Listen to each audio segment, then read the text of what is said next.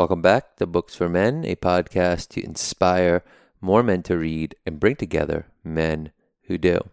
So, this week I have a pretty interesting book to share with you.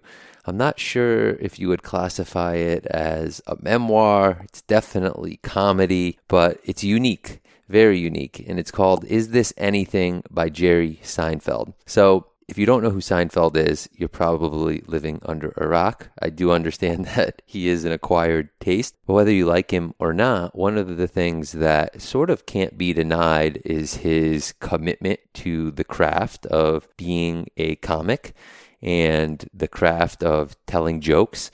It's sort of just what he's devoted his life to, really. And even though he had a hit show, in the 90s called Seinfeld. I'm sure you've heard of it. It was probably one of the biggest shows of all time. He never wavered from the thing that he really wanted to do, which was be a comic and tell jokes on stage. And that's pretty similar story for a lot of comedians, I would say. But why this book is so special is because he documents 50 years worth of material. So all of his jokes from the 70s, the 80s, the 90s, the 2000s, and the 2010s. And that's how the book is actually broken up. He writes down all of his material, or most of his material anyway, or at least the material that actually made it on stage. And I can honestly say that the book is just as funny as any time that I've ever seen him do a special or seen him live. And that's really just a testament to how strong I think these jokes actually are because they're not reliant totally on the performance as they are on the structure and the wit and the logic that is behind them.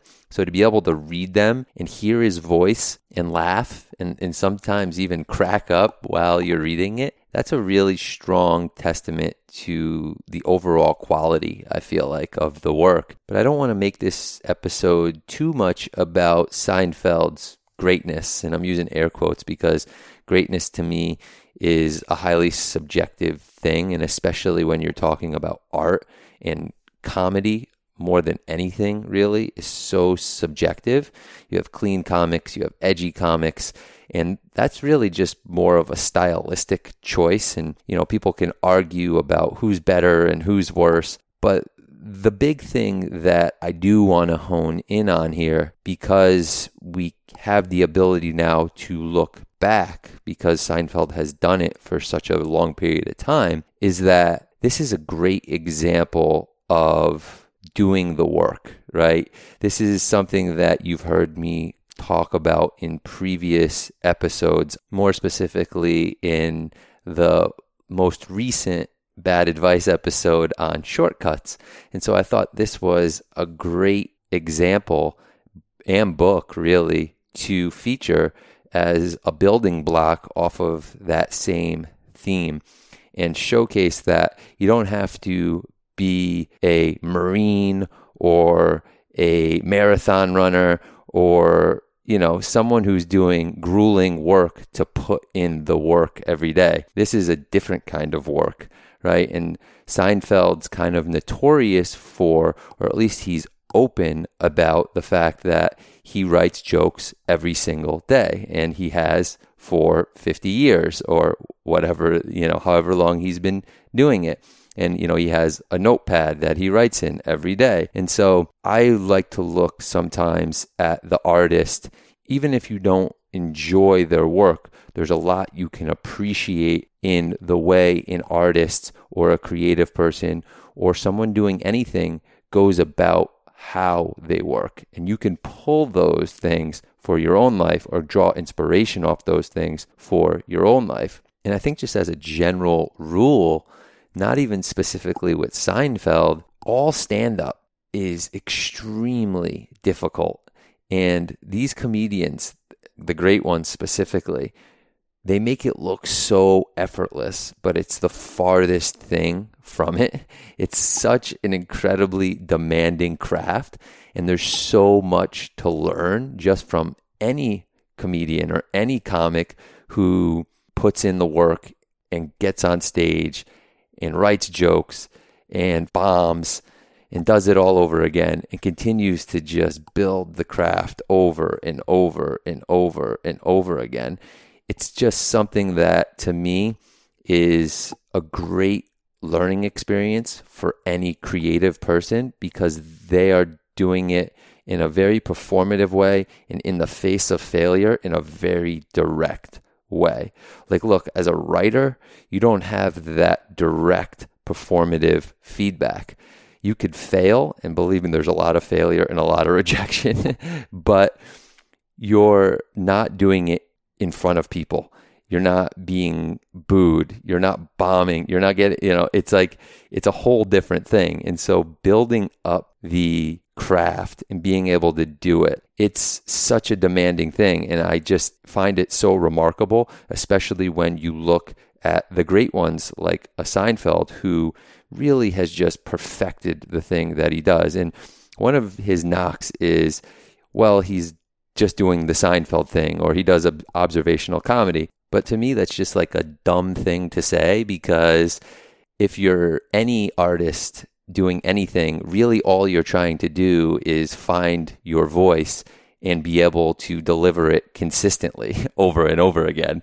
And so for someone to just bucket that into a thing, it strikes me as someone being flippant about the quality and the consistency of an individual who clearly knows what he does extremely well and can do it on command.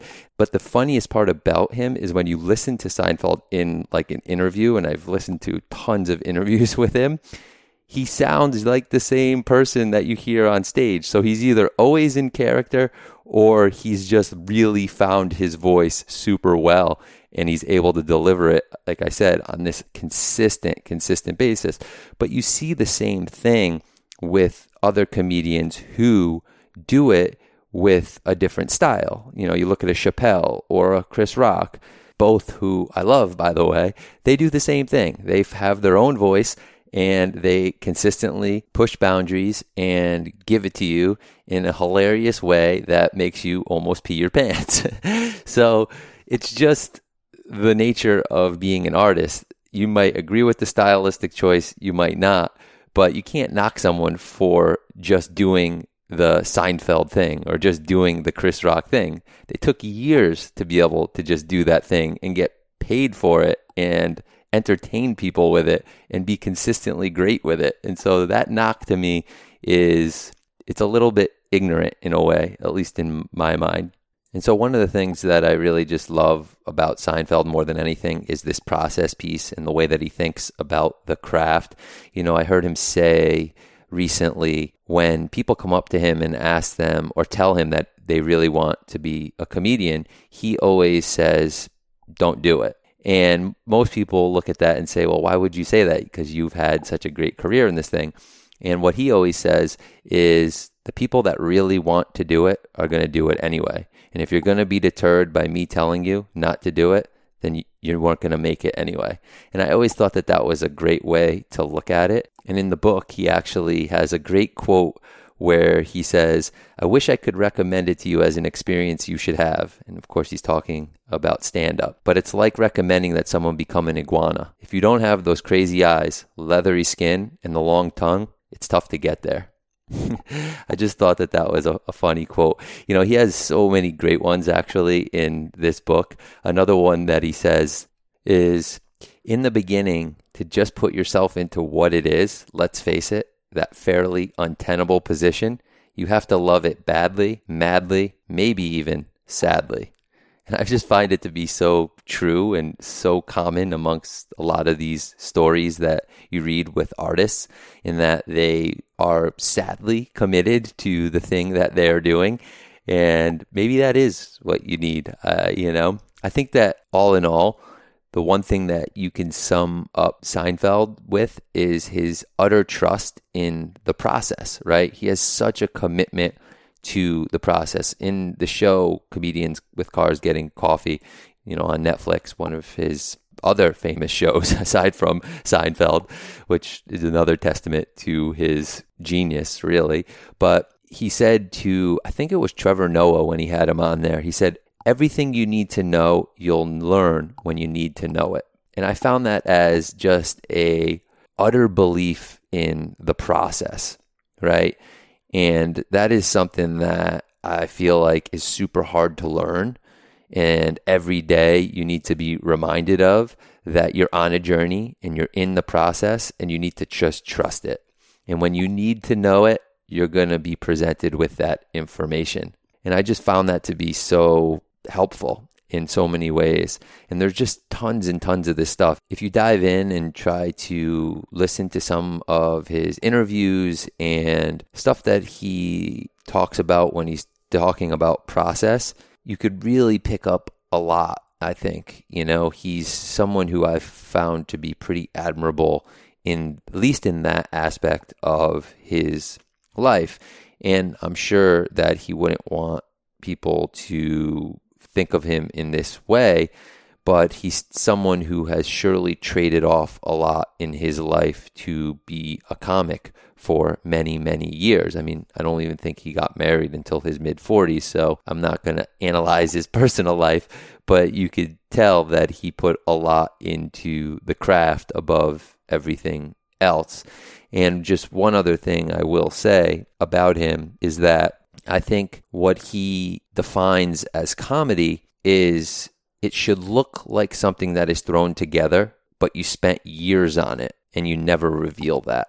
And I think that that is the true mark of a craftsman, really, having the confidence to just deliver that product and work on it and get it to the point where it is so good that it looks like it was just thrown together, but it wasn't. In an effort to not keep this going on much longer than it needs to, I will start to wrap this up and just say that as far as all those quotes and different maxims and excerpts from not just this book, but different interviews and other things I've picked up along the way, I will feature those in this month's newsletter. But I will finish with just this thought, and that is considering what the title is. Is this anything?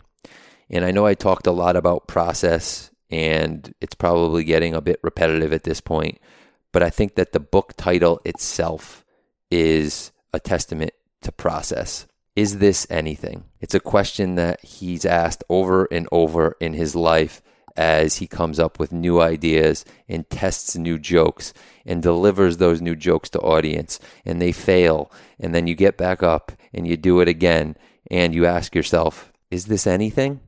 And to me that's really what not only his life but this book is all about at least from my perspective. So if you're interested at all i'd definitely check it out. All right that's all I've got. Thank you so much for listening. If you enjoyed the episode, as always, please share it with family members, friends, other people that you think might like it. Word of mouth is everything when you are trying to spread awareness. And with this podcast specifically, it's to inspire more men to read and bring together men who do. And I need your help to do that, whether you're a man or a woman, it doesn't matter. We need all the help we can get to raise awareness. So if you've already done that, thank you so much.